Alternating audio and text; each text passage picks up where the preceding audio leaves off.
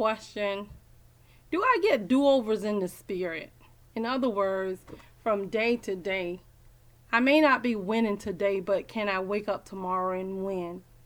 It's just so many times according to how much we let the enemy and we allow the enemy to use people to speak into our lives as to determine whether we think that we can we have to stay where we are. Lamentations 3 22 through 23 says, The steadfast love of the Lord never ceases, His mercy never come to an end. They are new every morning. Great is thy faithfulness. So it lets us know that you can come boldly. The funny thing is, you don't have to wait till morning.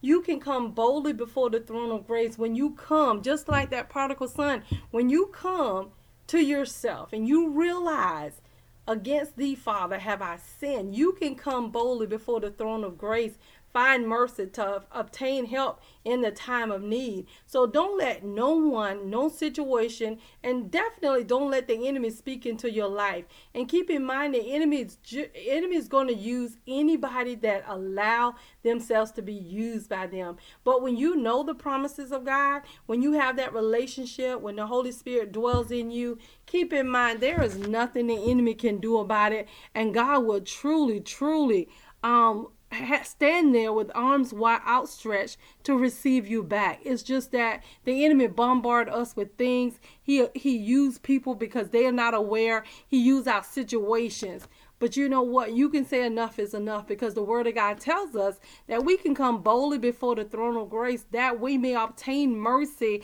and find help in the time of need. And one more important scripture, just as important, it says that when our heart is overwhelmed, God is greater than our heart. So He knows the very intent of our heart. So, yes, just like there are new mercies every day, you can have a do over in the spirit. And when you come to yourself, you don't have to wait a day, you don't have to wait an hour. When you come to yourself, just go back to the throne, repent, the word of God declares that if my people, which are called by my name, if we humble ourselves and pray, seek his face, turn from our wicked ways, then will he hear from heaven. He will forgive our sins and heal our land. My brother, my sister, you can recover all. And this is the confidence that we have in him that when we ask anything according to his will, which is his word, he hear us. And if we know that he hear us, we know that our petitions are granted. Real talk, Dr. Hancock. We need you to like, comment, subscribe, and share.